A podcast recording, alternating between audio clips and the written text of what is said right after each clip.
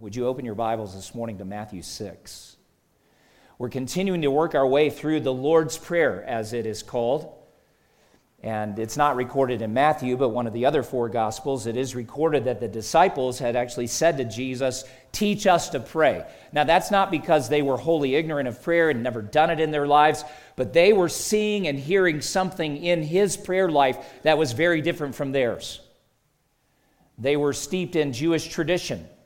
Their prayers were probably even steeped in the Old Testament scriptures, the Psalms in particular. And, and there are many good things about all that, but there, was, there, there must have been something of a very personal, fervent, uh, intimate nature about the prayers of Jesus that was compelling to them. And so, in response to that question, Jesus says, When you pray, pray like this. And so, we've spent these Sundays in January looking at the Lord's Prayer. And we come today uh, to the particular petition in verse 12. But let me begin reading in verse 9. You follow along. I'm going to read through verse 15. Pray then like this Our Father in heaven, hallowed be your name. Your kingdom come, your will be done on earth as it is in heaven. Give us this day our daily bread, and forgive us our debts as we also have forgiven our debtors and lead us not into temptation, but deliver us from evil. For if you forgive others their trespasses, your heavenly Father will also forgive you. But if you do not forgive others their trespasses, neither will your Father forgive your trespasses. Let's pray together. Father, thank you for your word. Thank you for its power, its authority, for the life that it brings to our hearts.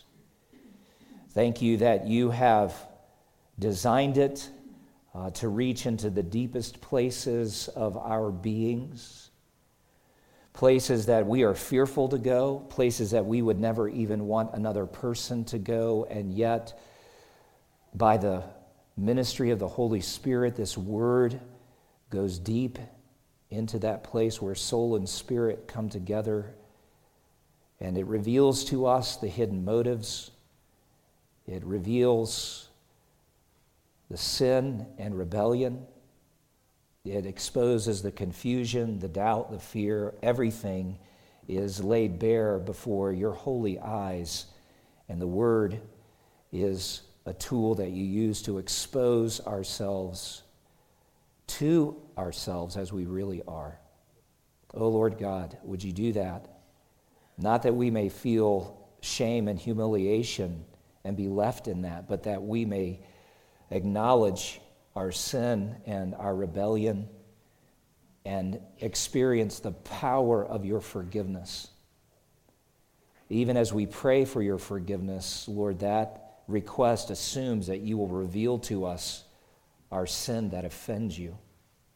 That's a terrifying thought for many here, right at this moment. But, oh Lord God, would you would you summon them in your great grace and mercy and cause them to know today that to confess sin of every kind is actually to open the door to powerful reconciliation, to restoration, to forgiveness and cleansing, to strengthening of soul and spirit, to life. Please, Lord God, Lead us now. Lead us now in this pathway of repentance and faith and forgiveness that we may finally know true peace and joy. In Jesus' name we pray. Amen. I've been thinking all week in preparation for this sermon how there are so many aspects of it that our, our world needs.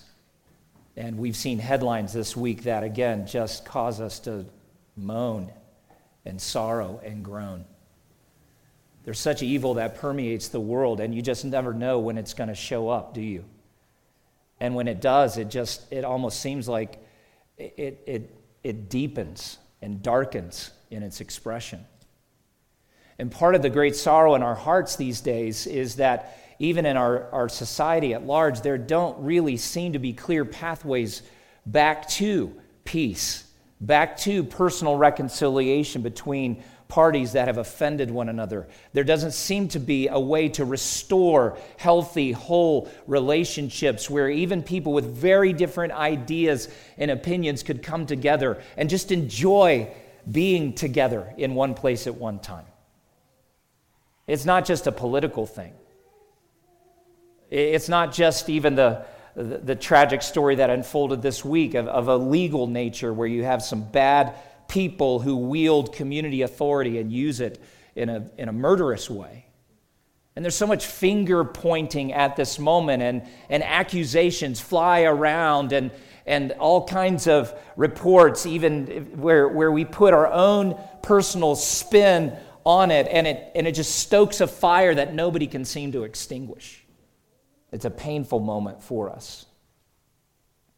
And I think in some ways we've become like a, a gang of playground bullies who decide for the whole class what's right and what's wrong, what's cool and accepted, what won't be tolerated, who's in and who's out. And yet, even the gang of bullies don't like each other.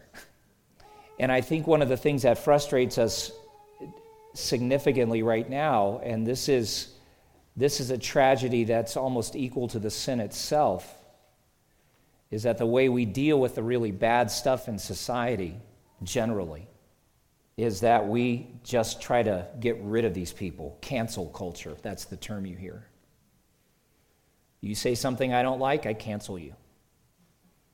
We don't like your group, we cancel you. And if we can't quite cancel you, we just shout you down until you're like, I'm done. What hope is there in that? Jesus shows us a much better way. And not just marginally better, it's eternally better. And really, it's the only way. It's the only way that, that we can experience uh, a power that goes beyond human expectation and understanding. I mean, what Jesus is talking about here is a supernatural work, but it's powerful hope. And when practiced in the way that Jesus is teaching us here, and then we'll look at a few other passages, and, and there, there are just scores and scores of scriptures that we could go to this morning where God paves this beautiful pathway before us to say, you know, there is a way to be re- reconciled one to another. There is a way to be restored in relationships that have been blown apart by really bad stuff. There's a way. But we must be willing to walk that way. You know, Jesus talks a lot about forgiveness in the Gospels.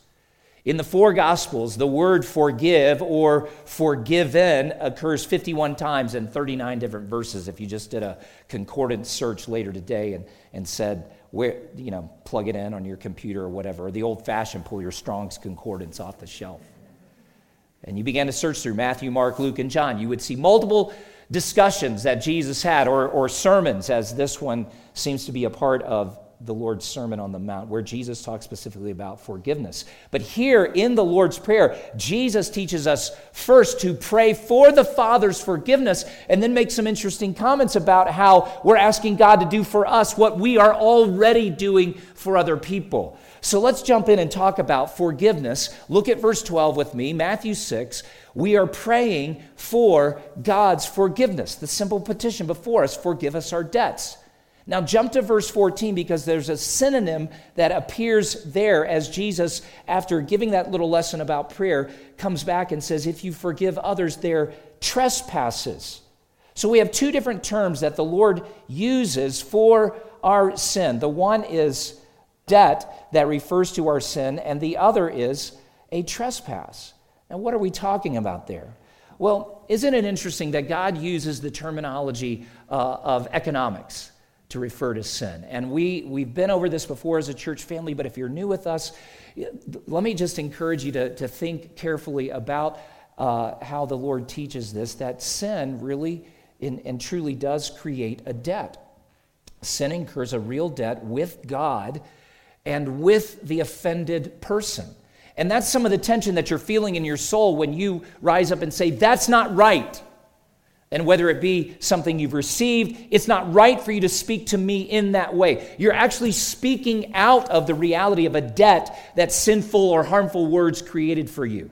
That's not right that so and so should do such and such, or that that they should have treated me in that way. That sense of righteous indignation that rises up in an economic way is a reflection of the debt sin creates. Now, the second word, trespass, you know this, this term. Uh, we, we sometimes don't think as simply as the Lord intends for us to, but trespassing is simply stepping over a boundary and entering an area that, that you shouldn't be a part of. Uh, we lived uh, in South Carolina for many years before we moved out here, and we lived in one particular home. How long were we there in Cunningham? 15 years? 15 years. And when we purchased the house, the property itself uh, there was a, a, a, property line established somewhere, but our backyard just kind of like bled into this easement that the subdivision behind us owned. And it was great. It was woods. Uh, there was a spillway from a little pond that had been built there. We knew that no houses or structures would ever go on that. Our kids loved playing in the woods, and um, it, it was a great day until one Sunday afternoon uh, when the president of the HOA Association from Walden Pond made his way across the property line through our backyard and to our front door and uh, proceeds to uh, let us know that our swing set was three feet over the property line. It had been there for years, and it really wasn't a big problem, but then he proceeded to tell us we're installing a fence on the property line. And there were three houses, ours being one of them, that shared that property line, and all of us were about to get a back fence.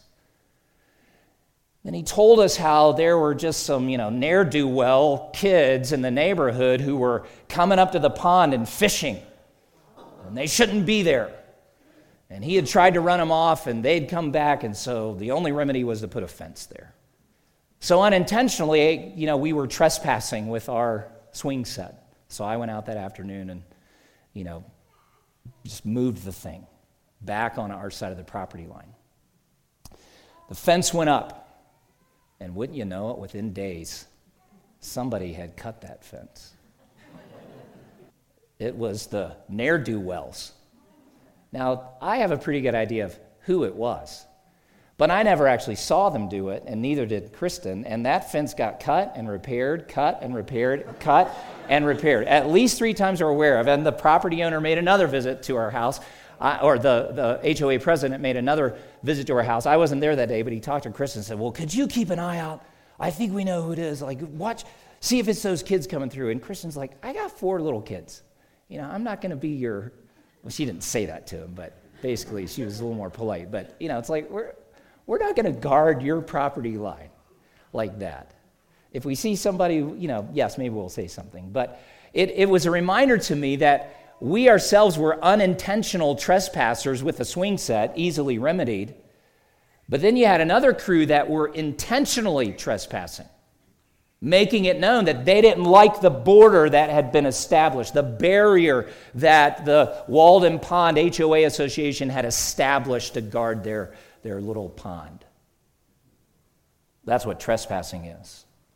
The problem is in our day and age, where God really does have the authority to establish boundaries, there are all kinds of people who say, First of all, I don't even think I believe in God. Second of all, if there is a God, I'm not accountable to him. I'll set my boundary where I want to. And God, your creator, says, Sorry, it doesn't work that way. And my friends, some of you today are living your life as if you're the boundary maker, and you're not. The Creator is the boundary maker, or let me be more specific, He's the lawmaker.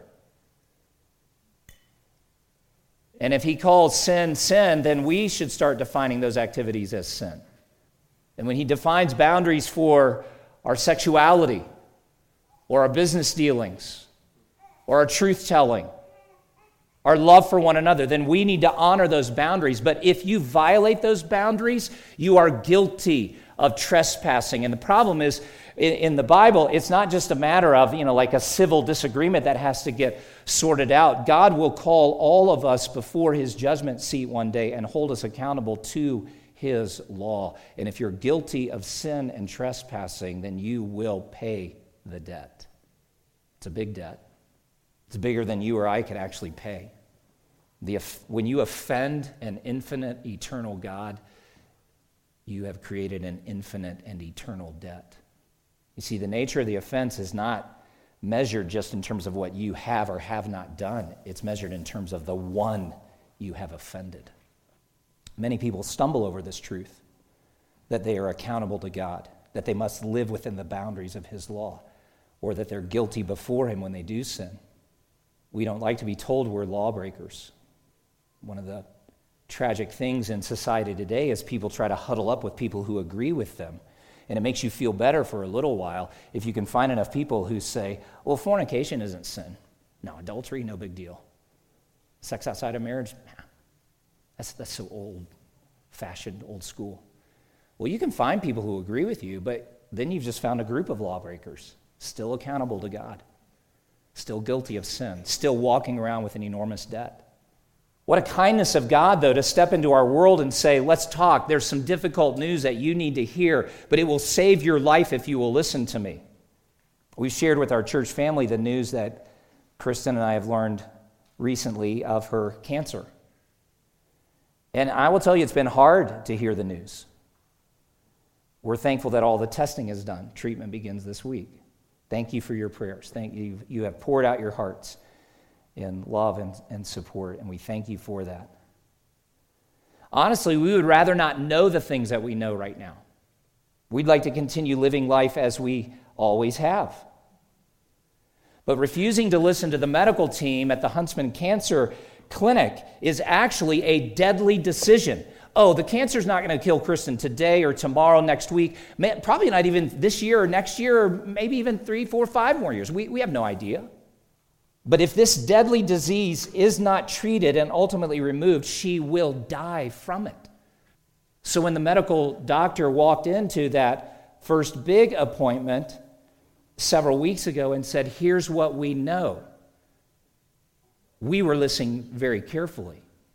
And then when the doctor says, Now this is the plan forward, and there is a cure, we really listened.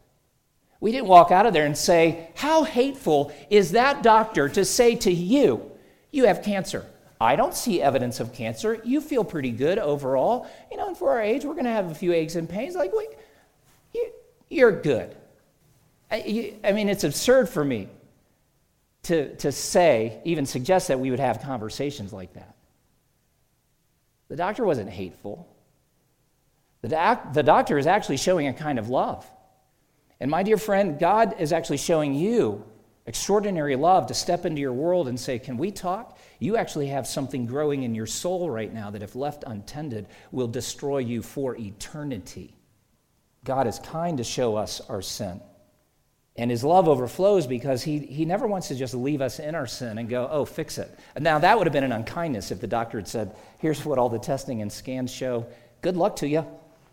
But God doesn't ask you and me to remedy our own sin. No, He actually invites us to receive His forgiveness. The biblical term for forgiveness that occurs here speaks very specifically of releasing from the obligation to pay the debt. So, the debt we created by our sin that really we should be responsible to pay for, God says, if, if, if you will humble yourself before me and own that sin and acknowledge it all, I will actually release you of the obligation to pay it. Another term we use for that is pardon. He pardons the sin. Now go over to the Apostle Paul's letter to the Ephesian church. You're in the book of Matthew, and if you'll keep turning toward the back of your Bible, you will find the book of Ephesians. It's one of a number of letters that the Apostle Paul wrote to first century churches. And in Ephesians 4, Verse 30 Do not grieve the Holy Spirit of God by whom you were sealed for the day of redemption.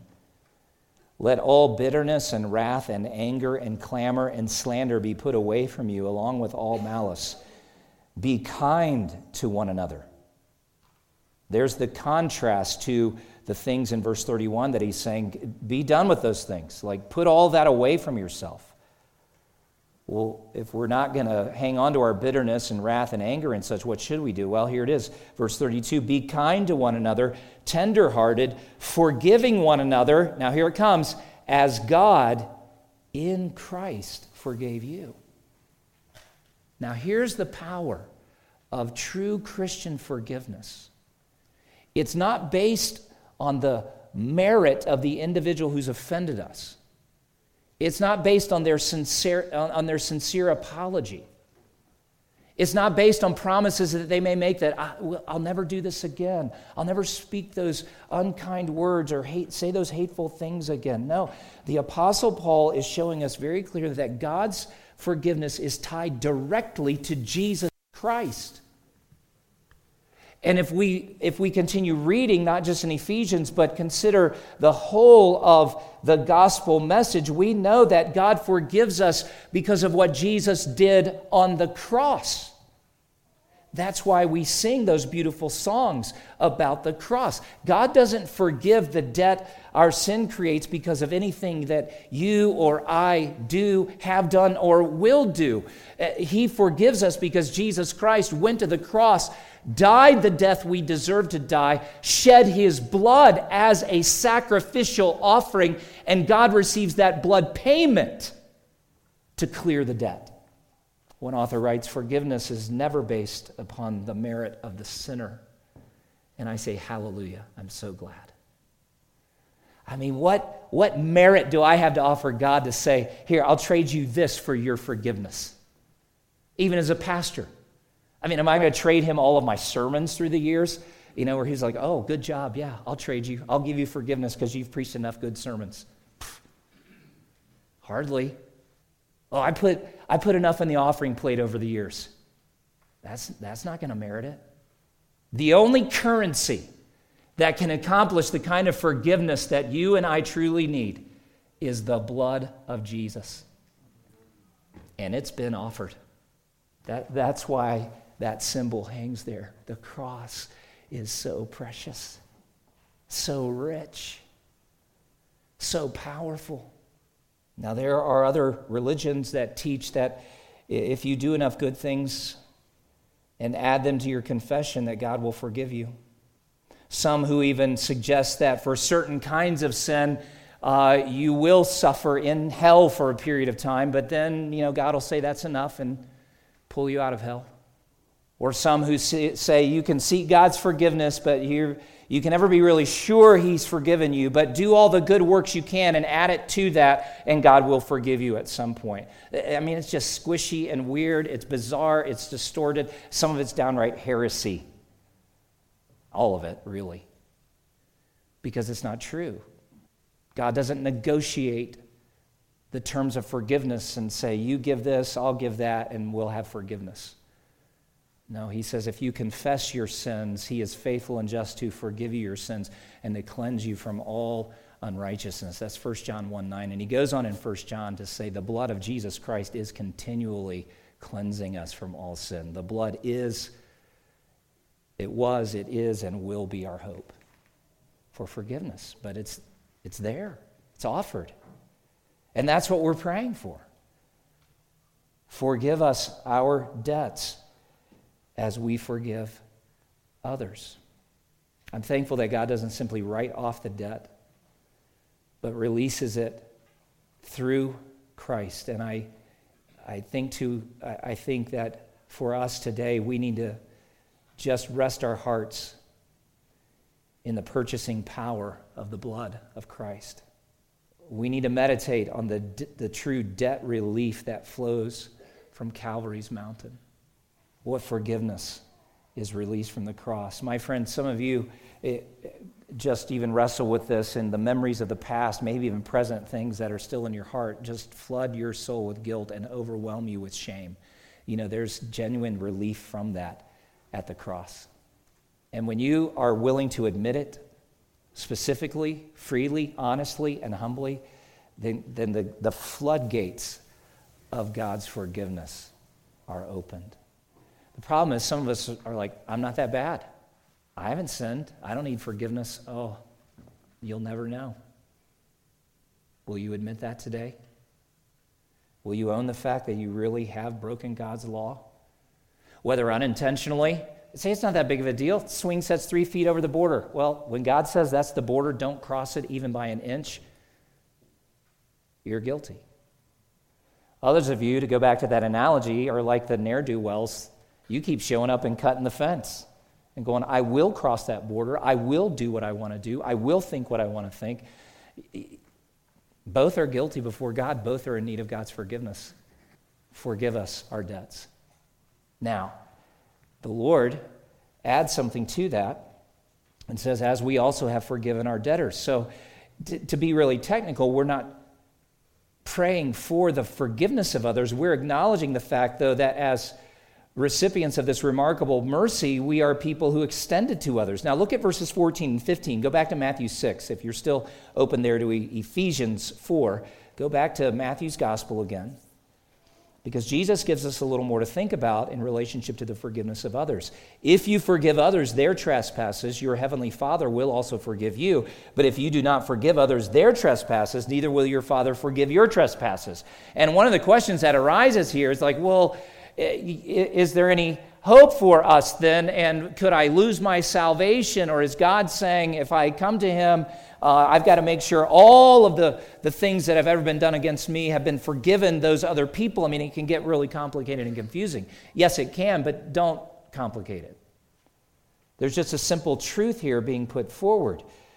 I appreciate the words of author and pastor John MacArthur, who says this is a prayer for parental, not judicial forgiveness. And if you could read the whole context, you'd see that he, he is making a little distinction uh, to help us understand that that God is not saying he would refuse to justify you in salvation before, uh, not until you had forgiven everybody else on your list. But um, MacArthur goes on to say what Jesus is actually saying here is tantamount to, quote, if you refuse to forgive, your heavenly Father will discipline you severely for your sin of unforgivingness.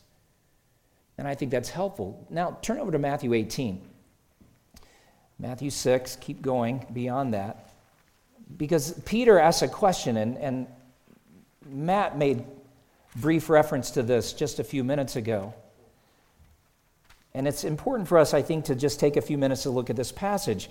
In Matthew 18, Peter asks a question Lord, how often will my brother sin against me and I forgive him? As many as seven times? And that was actually a pretty generous offer because the standard was three times.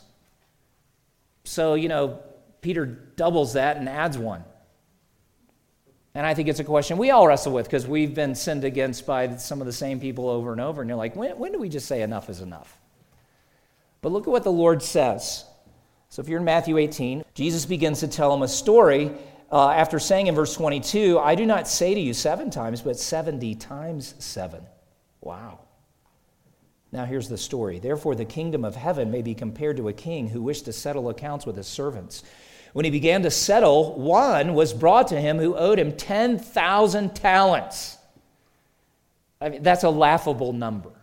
I know that ta- we don't think in terms of talents. Uh, that, that would be, as, as one author wrote, 10,000 talents was equivalent to a billion days worth of peasant wages. A billion days worth of peasant wages.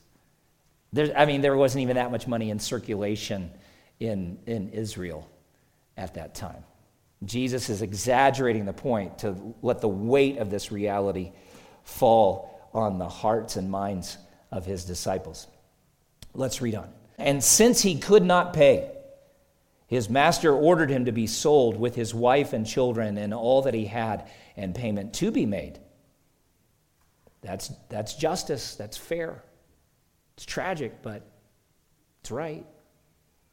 So the servant fell on his knees, imploring him, Have patience with me, and I will pay you everything.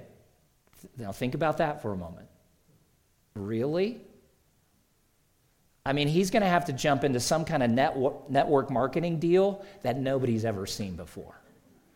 Like, he's going to have to have the whole earth in his downline to generate that, that kind of funds. He can't. Now, he's sincere, but it, this, this is nonsense. I'll pay it all. Verse 27 And out of pity for him, the master of that servant released him and forgave him the debt. But when that same servant went out, he found one of his fellow servants who owed him a hundred denarii. Now, pause there. That's the equivalent of a hundred days' wages. That's not a small sum. It's significant.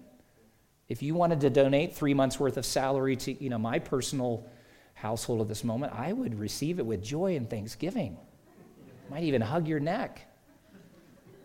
That's a sizable sum. So his fellow servant owes him something, but look at what happens. The same servant went out, verse 28 tells us, he found one of his fellow servants who owed him a hundred denarii, and seizing him, he began to choke him, saying, Pay what you owe. So his fellow servant fell down and pleaded with him, Have patience with me, and I will pay you. Have you heard that before? Yep. He refused and went and put him in prison until he should pay the debt. When his fellow servants saw what had, been ta- what had taken place, they were greatly distressed, and they went and reported to their master all that had taken place. Then his master summoned him and said to him, You wicked servant, I forgave you all that debt because you pleaded with me. And should not you have had mercy on your fellow servant as I had mercy on you? And in anger, his master delivered him to the jailers until he should pay all his debt so also my heavenly Father will do to every one of you if you do not forgive your brother from your heart. Oh, that's a kicker, isn't it? What a story. The king forgives or releases the servant from all obligations to pay the debt out of mercy. He had pity on him. And then the servant who's been forgiven the billion days worth of, of wages goes out and finds his friend who owes him several thousand dollars, so to speak. And isn't it interesting that, that Jesus describes, I mean, this creates a vivid image as if putting his hands around his throat to strangle him and saying, Pay what you owe. And when the king confronts him, he asks a question that all of us should wrestle with concerning our own issues of forgiveness. Should we not have mercy on our fellow servants as the king has had mercy on us? That's a hard one. Because I, we all know why we refuse forgiveness. When we hold on to that, it restores a sense of power where, where we lost it as a victim. It gives me a sense of control, even a sense of justice, where justice may not have been served. At least in this one little corner of the world, I have control as judge and jury to sentence and even in my heart execute that person for what they did to me. And the choice to not forgive may even anesthetize the deeper pain in our souls and hearts for a little while. May, but it's actually not the long term solution because unforgiveness always, always sours into bitterness, among other things. And bitterness, even like an undetected cancer, will eventually grow and kill you. Doesn't kill the other person doesn't bring justice on the other person, it destroys you. And in the same way that your Heavenly Father doesn't want sin to kill you, He doesn't want your unforgiveness to destroy you. Isn't He kind? And isn't it amazing that He is actually saying, in the way that I've forgiven you for Christ's sake, you are free and authorized to forgive others. Some of you are in the king's prison simply because you won't forgive another person. And day after day, you stand behind the bars of your bitterness, crying out against that fellow servant Pay what you owe. And though the debt is real, it's not in your power to collect it. Jesus didn't include this in the story, but the truth is the king who shows this kind of mercy is also a debt collector. And those who humble themselves, he freely forgives, clears the debt, removes the record of it. But for those who never humble themselves or repent and seek his forgiveness, he will exact the full payment one day. And for those of you who are struggling with bitterness, I get it. We, we all understand that. It, it seems so unfair that a person could do or say or work in those particularly evil ways and the damage is done to you, and you're kind of left holding the debt, and you say, What do I do with this? Trust the king who is your father.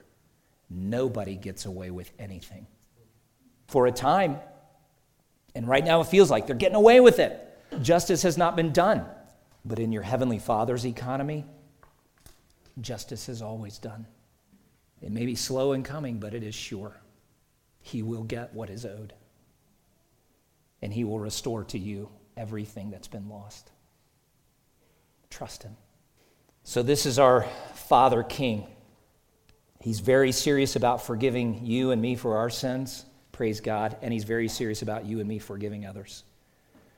One last thought, and with this we'll close. Jesus is not only teaching us to be a forgiving people, but then after this, he will show us. One of the seven words from the cross, as we sometimes describe them, is the direct outworking of all that Jesus is teaching us. And he shows us the power of praying for the forgiveness of others and offering it and extending it even when they're not asking for it. Because while he suffered the greatest injustice that has ever been committed in human history, while he endured the most shameful forms of abuse that anyone ever knew, while he hung naked on Calvary's cross, exploited and exposed to, to the jeering, leering, mocking, murdering crowd around him. It was at that moment that he cried, among other things, Father, forgive them. They don't know what they do. What a powerful moment. What a beautiful heart. You would think that he might cry for the justice.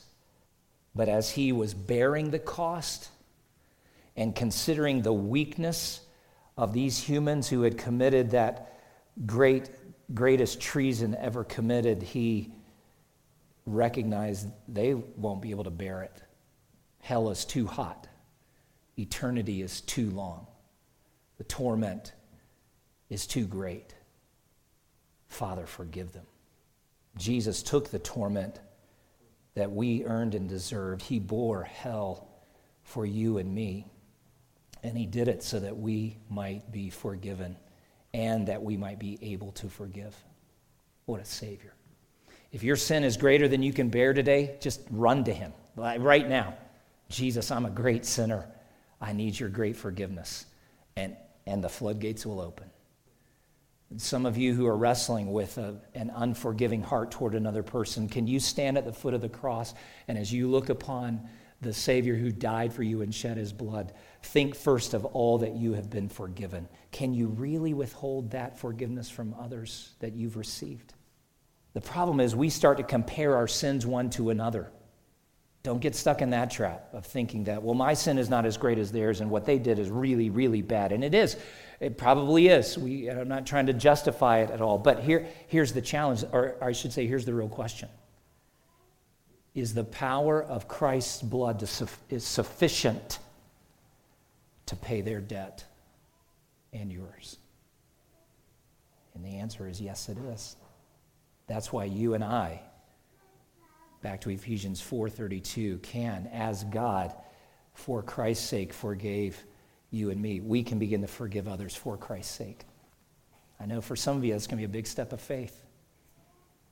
It, it may even feel like a little wrong to you because you'll feel like you're minimizing the sin that's been done, you're minimizing the consequences. That's another conversation. And, and if you're unsure about that, let's talk. I want to relieve your heart. Forgiveness is not the same as you just kind of magically erase all the hard consequences and, and important things that flow out of that. But, but you can walk out of here saying, Lord, all that debt that their sin created to me, I've given over to you. It's yours, and I'm, I'm not going to try to collect that debt any longer.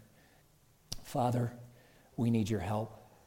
We lose sight of the cross and its power so quickly, sometimes because our sin is so great, sometimes because we love our sin so much. And there is, you even said, there's pleasure in sin for a season, and sometimes that pleasure is intoxicating.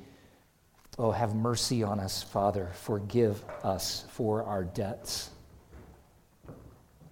Thank you that the Lord Jesus opened a fountain at the cross of Calvary that day that would flow freely and powerfully, effectively through the generations. And the blood that he shed is powerful to cleanse us from all unrighteousness. Thank you that you're not asking us to add something to it today, whether it be a sacrifice that we might make or some good work that we might render, a contribution that, that we would make.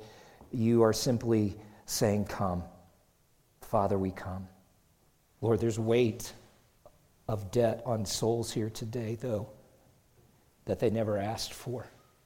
Some have been sinned against so grievously, so painfully, that it it altered life itself. And to forgive the perpetrator requires a strength of faith that they don't have in themselves. Would you give it? And would you bring them to that place where they can entrust all of that to you, where they can entrust their hearts to you? And with the same kind of mercy and grace that you have rescued them from their own sin, would you walk them into that powerful moment where they forgive another? And would you pave a beautiful pathway of restoration and reconciliation where that's possible? Would you pave a pathway of peace and joy from one heart to another? Would you heal families that are broken by sin? Would you heal marriages? Would you heal business partnerships and relationships? Would you heal? We cannot bear this weight. We cannot bear the weight of our sin, and we cannot bear the weight of unforgiveness. Thank you, Lord Jesus, that you have taught us to pray. Thank you that you yourself have prayed for us, even at this moment. Lead us, Good Shepherd. We pray in Jesus' name. Amen.